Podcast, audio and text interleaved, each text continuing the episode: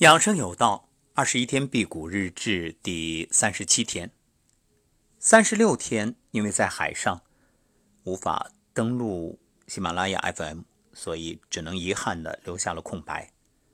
那么今天是三十七天，抵达日本长崎，所以有了当地的信号。那么这两天的感觉呢？游轮上确实。这不在餐厅，就在去餐厅的路上。当然这么说是夸张了一点啊。不过自助餐厅一天从早到晚有不少美食，虽然没什么特别的，不过在船上你懂的，不就是吃喝玩乐吗？所以着实是一个考验。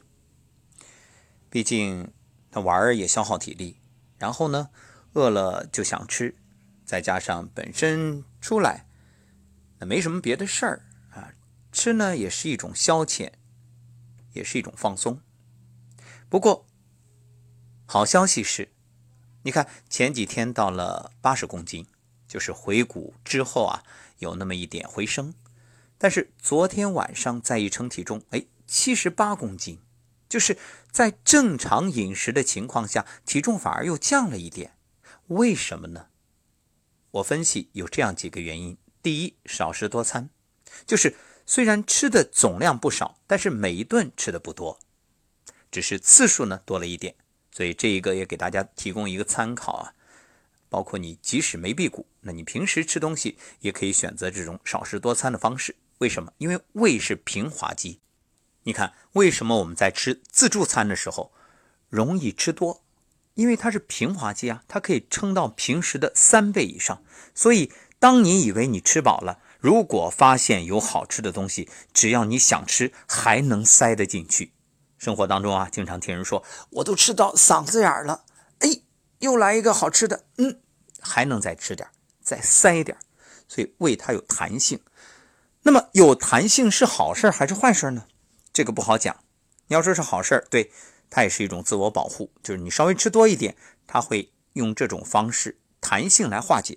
想想看，倘若没有弹性，那你撑得满满的，塞得实实在在的，那肯定是一种伤害。这胃里边东西都动不动不了，你说这怎么消化呢？对不对？但是反过来说，你不能恃宠而骄啊，不能有恃无恐，不能因为它有弹性你就可劲儿的往里塞，你这是在虐待它。所以你不爱惜你的胃，怎么能指望胃爱惜你，给你一个好身体呢？不可能的呀！投桃报李，所以种因得果，你怎么对他，他就怎么对你啊！胃疼、胃胀、嗳气、难受，甚至吃伤食，这个你怪不得胃，那怪你自己，咎由自取。所以这个福自己求，那祸当然也要自己来承受。当然前面我们说了。我总结了两条经验，这是其中第一条，少食多餐。所以建议大家在总量控制的情况下，每天啊能够把这个次数多一点，然后每一顿呢少吃一点。当然你要能总量再减少一点，那更好。同时注意晚餐不要太晚，因为日本时间啊它比北京时间是早一个小时。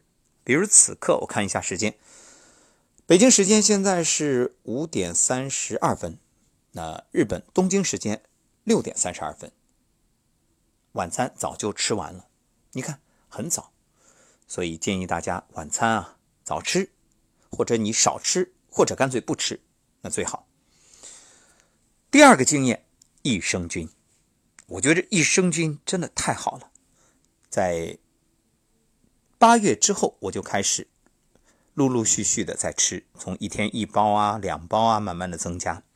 那这几天我随船也是带了三盒益生菌，基本上，嗯，吃完饭半个小时之后，哎，喝两包，就两小条，感觉非常舒服，所以身体的状态保持的也很好。因此今天啊，就给大家做一个分享。当然，养生因人而异，每个人有自己的体会。以上只是我个人的见解。并不代表是什么标准答案，仅供参考。好，感谢各位。那明天呢不能录制，因为明天还是在海上，在回青岛的海上。所以虽然能够上船上的无线网，但是不能登录网页，因此明天的这个辟谷日志只能暂停。后天回到青岛之后是可以录制的。当然，我其他的节目都一口气录完了，所以什么声音疗愈啊、养生有道啊、画中医啊是依然继续的。好，感谢各位的收听，我们后天再会。